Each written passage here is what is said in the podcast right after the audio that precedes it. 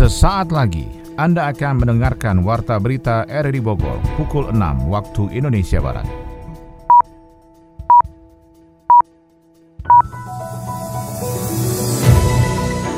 Selamat pagi, salam jumpa. Kami hadir kembali dalam Warta Berita edisi hari ini, Sabtu 29 April 2023. Informasi ini juga turut disiarkan melalui audio streaming lewat RRI Play dan juga disiarkan lewat Radio Tegak Beriman Kabupaten Bogor, Jawa Barat dan Anda bisa akses di Spotify RRI Bogor. Berita utama hari ini adalah Seusai macet libur lebaran, jalur puncak diperkirakan akan kembali memadat pada akhir minggu ini. Pergerakan tanah di timur Kabupaten Bogor kembali mengancam warga di Kampung Ciberem, Kabupaten Bogor. Saya Maulana Isnarto, inilah Warta Berita selengkapnya.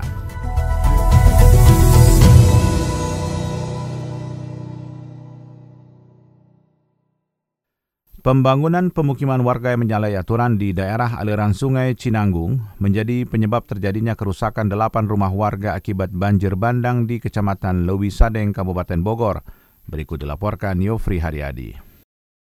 Banjir bandang di Kecamatan Lewisadeng, Kabupaten Bogor yang mengakibatkan 8 rumah warga rusak berat telah mendapat atensi pemerintah setempat melalui Dinas Kawasan Pemukiman dan Pertanahan DPKPP. Usai memantau kondisi di lapangan, PLT Bupati Bogor Iwan Setiawan menyayangkan berderetnya bangunan-bangunan rumah tinggal warga yang terlalu rapat dan terlalu dekat dengan bantaran Kali Cinanggung. Dijelaskan Iwan, sebetulnya ada pelarangan dari BBWS dan Kementerian PUPR terkait aturan membangun pemukiman di bawah radius 10 hingga 15 meter dari tepi kiri dan kanan bantaran sungai perkotaan. Bahkan Iwan melihat ada bangunan rumah yang posisinya bukan lagi di bantaran melainkan di atas aliran sungai dengan penyangga balok kayu dan cor semen. Uh, hari Senin sudah bisa action ya untuk uh, ini material ya ada dari DPKPP dan juga rusak ringan, rusak berat, rusak sedang. Ya kami udah hitung, insya Allah uh, bentar lagi kita bangun. Yang kedua juga untuk memberikan uang sewa kepada warga yang rumahnya rusak berat kita udah kontrak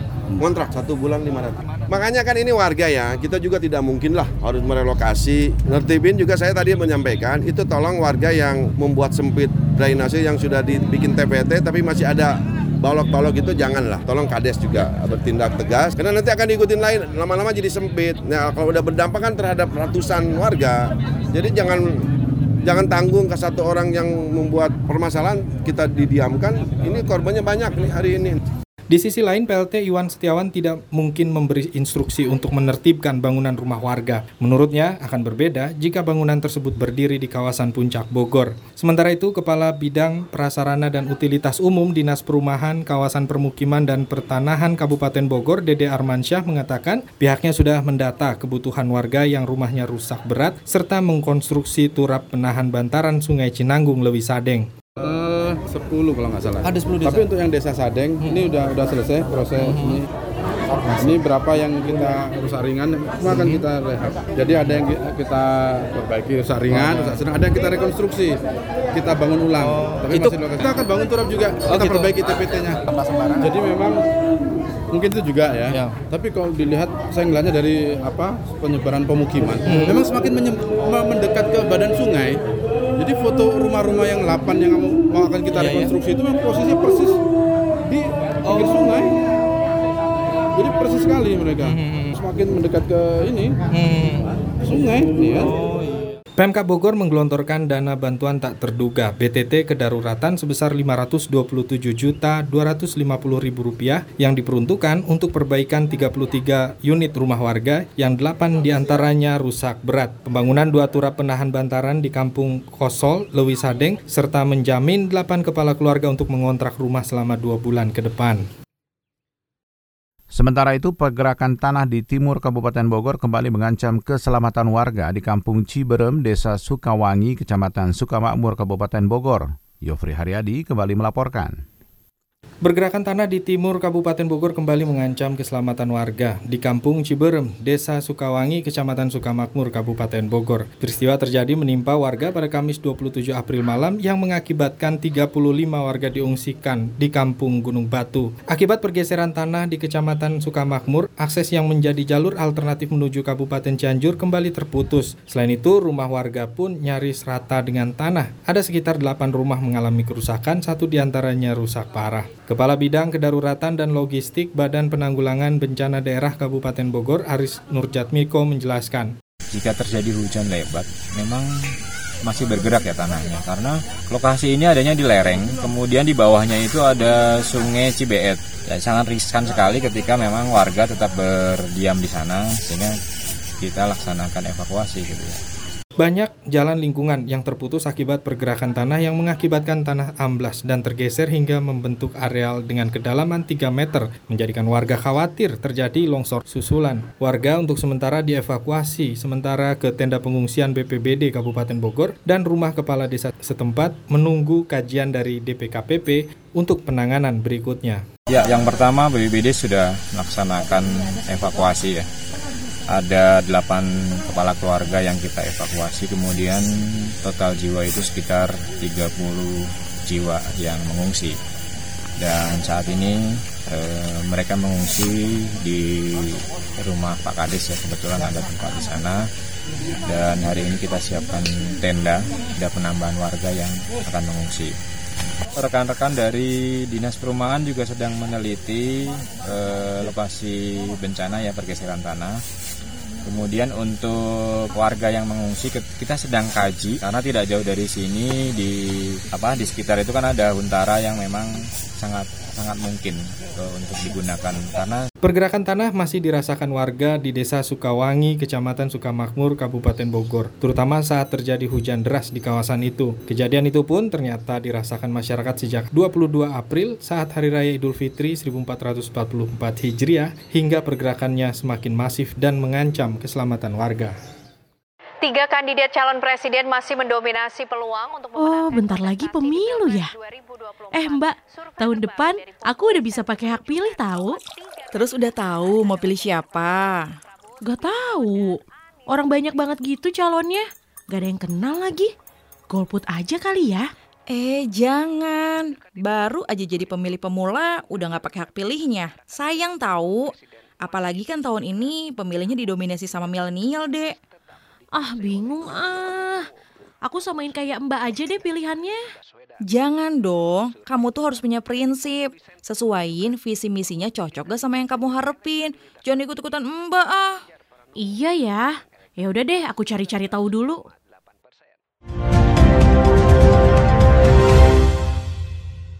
Wali Kota Bogor melakukan pengecekan situasi dan kondisi pasca libur lebaran di stasiun Bogor yang juga terintegrasi dengan alun-alun Kota Bogor. Kita ikuti laporan ini bersama Sony Agung Saputra.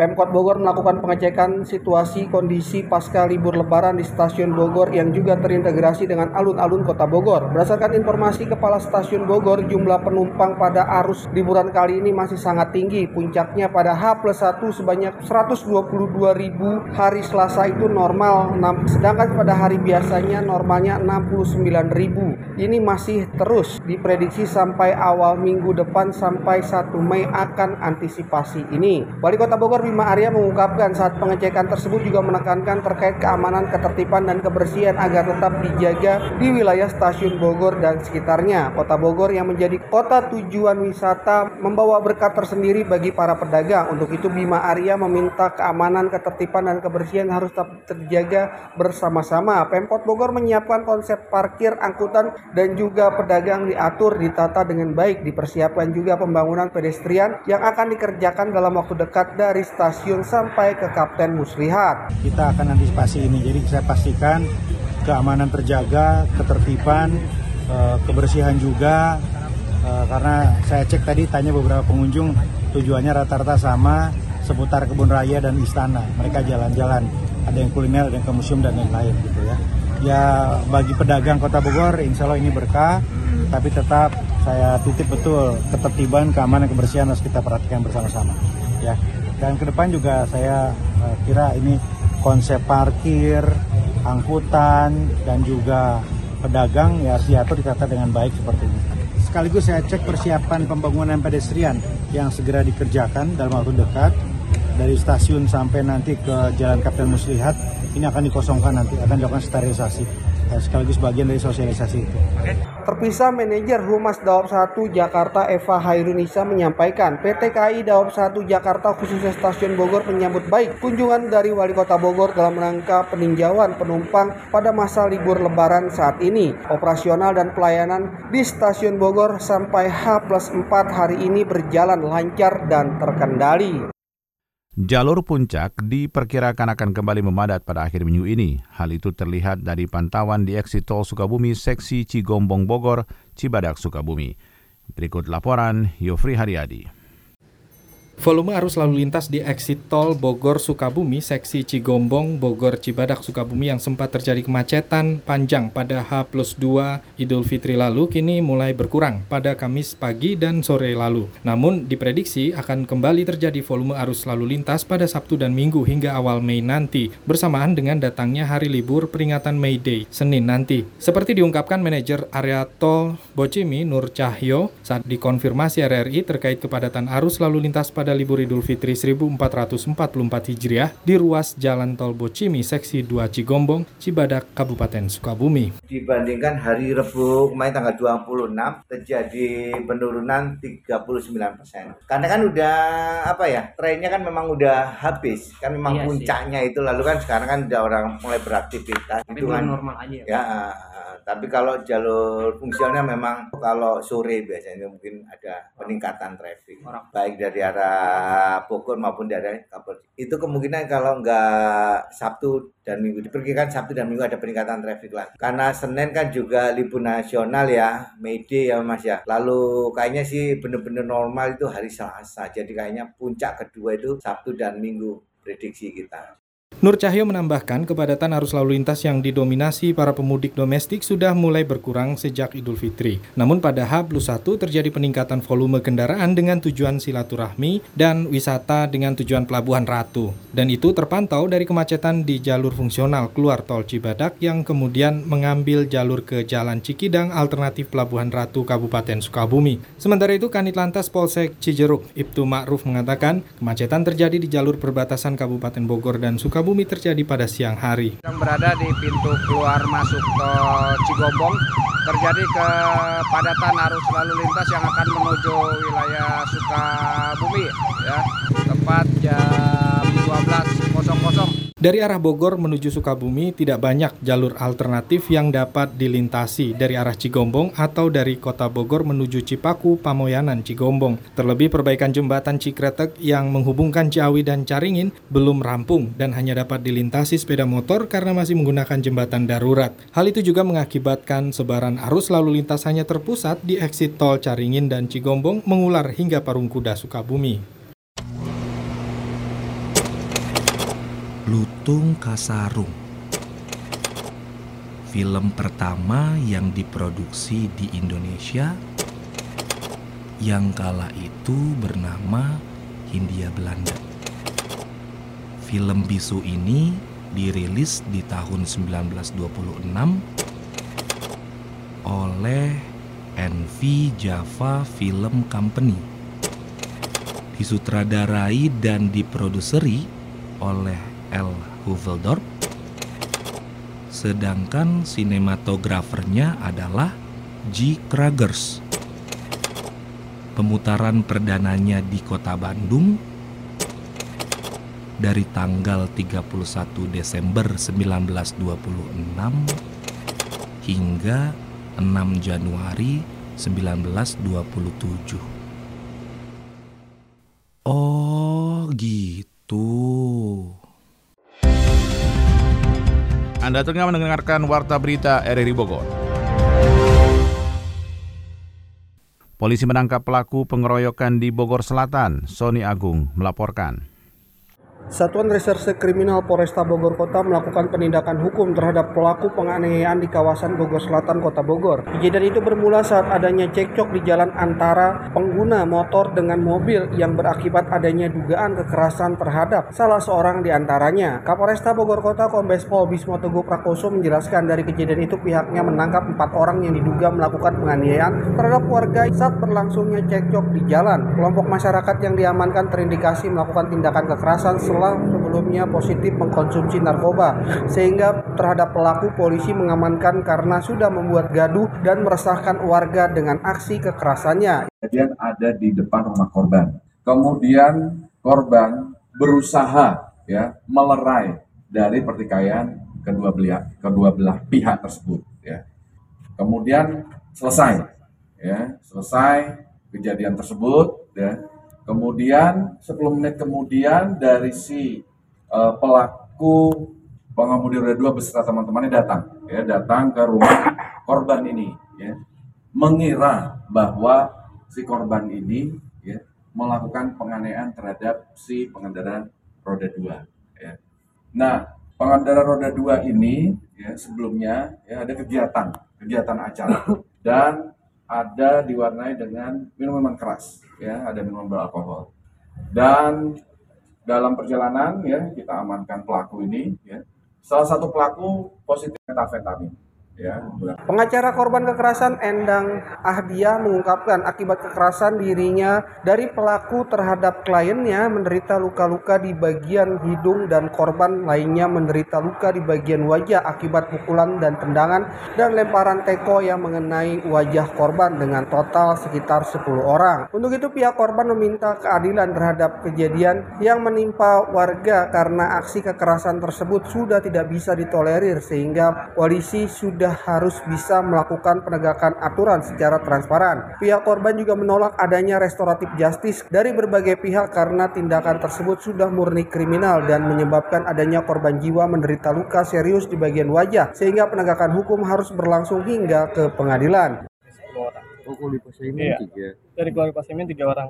Pasaimin, istri, serta anaknya yang perempuan. Oh, kalau yang di luar itu yang 10 uh, Begitu anak dari Pasaimin keluar, kemudian kabur, dilela- dilerai lah oleh eh, masyarakat sekitar. Nah, itu langsung dihantam membabi buta sama si pelaku-pelaku tersebut. udah nggak ada Gitu.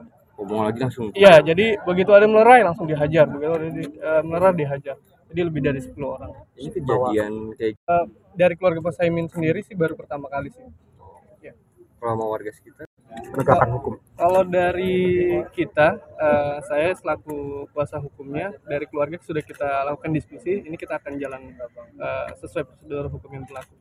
Artinya menolak jika ada upaya-upaya Iya, RT betul, ya. Betul. Sebelumnya pernah ada dialog sama para tersangka. Eh, mereka meminta kita, eh, cuma eh, dari sisi kita Tolak ya? eh, masih Hingga saat ini polisi masih melakukan penindakan terhadap pelaku pengeroyokan dengan menahan dan meminta keterangan sedangkan kepada pelaku polisi menjerat pasal berlapis tentang tindak pidana penganiayaan.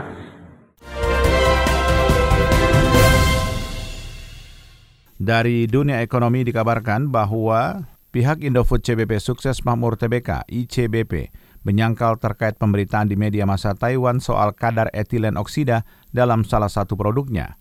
Di tengah pelemahan indeks dolar Amerika Serikat, rupiah justru berpeluang melanjutkan penguatan pada perdagangan Jumat 28 April kemarin.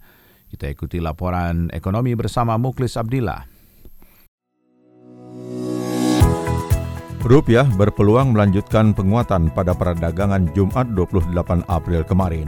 Di tengah pelemahan indeks dolar Amerika Serikat akibat rilis lemahnya data ekonomi, ekonomi Amerika Serikat tumbuh lebih rendah dari perkiraan pada kuartal pertama 2023 karena percepatan belanja konsumen diimbangi oleh pengurangan investasi. Dilansir dari Reuters, pada Kamis 27 April lalu, Departemen Perdagangan Amerika Serikat melaporkan produk domestik bruto atau PDB naik 1,1 persen pada kuartal pertama tahun ini dari periode yang sama tahun sebelumnya dalam year on year. Pertumbuhan ini berada di bawah ekspektasi ekonom dalam survei Reuters sebesar 2 persen dan turun dari 2,6 persen pada kuartal 4 tahun 2022. Berdasarkan data Bloomberg pada Kamis kemarin, rupiah terpantau menguat 129,5 poin atau 0,87 persen ke 14.706 rupiah per dolar Amerika Serikat. Penguatan rupiah seiring dengan sejumlah mata uang Asia lainnya seperti Baht Thailand yang menguat 0,04 persen, Yuan China menguat 0,08 persen dan rupiah India menguat 0,08 persen. Beralih ke dalam negeri, PT Indofood sukses makmur menanggapi pemberitaan di media massa Taiwan soal kadar etilen oksida dalam salah satu produknya ditemukan berlebihan dan bisa memicu kanker. Direktur perusahaan tersebut Taufik Wiratmaja menyangkal informasi itu dan menuturkan jika produk mie instan Indomie tidak berbahaya. Dalam laman resmi perusahaannya dikatakan pihaknya ingin mengakui bahwa sebagaimana disampaikan oleh Badan POM RI, produk mie instan Indomie aman untuk dikonsumsi. Anak perusahaan PT Indofood Sukses Makmur itu mengklaim jika semua produknya telah memenuhi standar keamanan pangan dari Kodeks Standar for Instant Noodles dan juga standar yang sesuai dengan ketentuan Badan POM RI. Selain itu, Perusahaan juga mengklaim jika semua produk mie instannya telah mendapatkan sertifikat standar nasional Indonesia SNI serta diproduksi di fasilitas produksi yang tersertifikasi standar internasional termasuk produk mie instan yang dianggap memiliki kadar etilen oksida berlebihan yaitu bumbu perasa mie instan dalam Indomie rasa ayam spesial.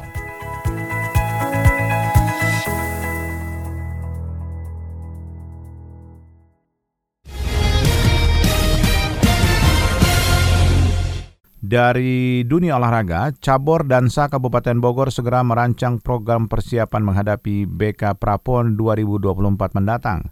Komang Ayu Cahya Dewi berhadapan melawan seniornya Gregoria Mariska Tunjung di 16 besar kejuaraan bulu tangkis Asia BAC 2023. Kita akan ikuti info olahraga selengkapnya bersama Ermelinda.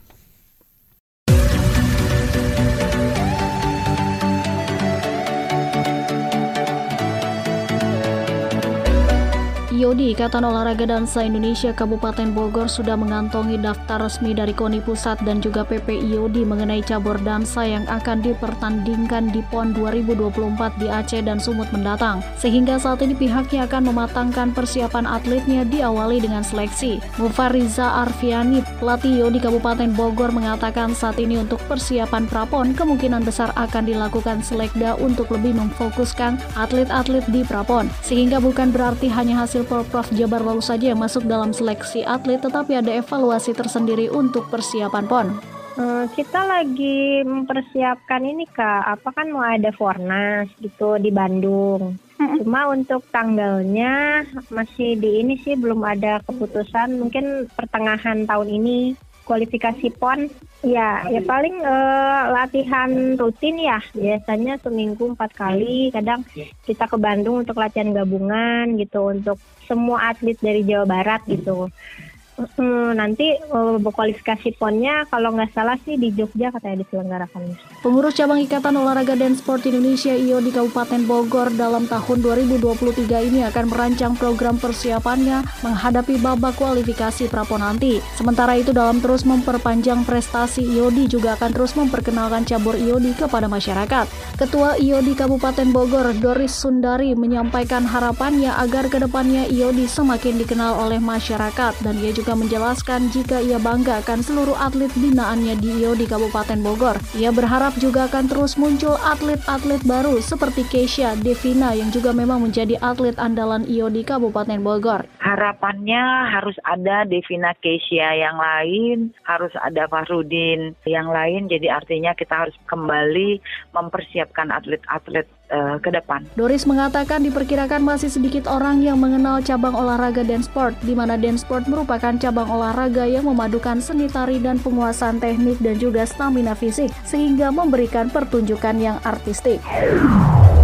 Wakil Indonesia yang tersingkir di babak 16 besar kejuaraan bulu tangkis BAC 2023 terbilang minim. Sebagian besar dari mereka berhasil melanjutkan perjuangan ya ke perempat final turnamen tersebut. Tercatat dari 12 wakil yang mentas di babak 16 besar hanya tiga yang gugur. Satu wakil di antaranya memang dipastikan akan tersingkir di babak tersebut. Pasalnya ada satu laga yang mempertemukan dua wakil Indonesia. Adapun laga yang dimaksud terjadi di nomor tunggal putri. Tunggal putri Indonesia Komang Ayu Cahya Dewi berhadap 8 melawan seniornya Gregoria Mariska Tunjung. Di laga tersebut Komang gagal melangkah ke babak berikutnya usai ditekuk 21 15, 13 21 dan 18 21. Selain Komang Ayu ada juga wakil tunggal putra Indonesia yang gugur ia adalah Chico Aura Dwi Wardoyo. Adapun wakil Indonesia yang gugur lainnya datang dari nomor ganda putri Melisia Trias Puspitasari dan Rachel Alessia Rose gugur dari unggulan asal Cina Chen King Chen dan juga Jian Yifan dengan skor 9-21 11-21.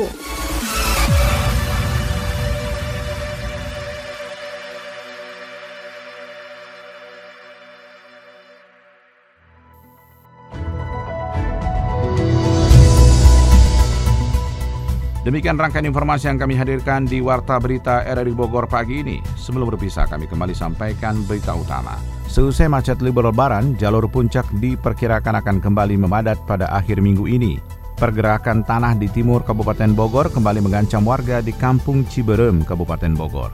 Saya Molanes Narto, bersama tim bertugas pada hari ini mengucapkan terima kasih atas perhatian Anda. Selamat pagi dan sampai jumpa.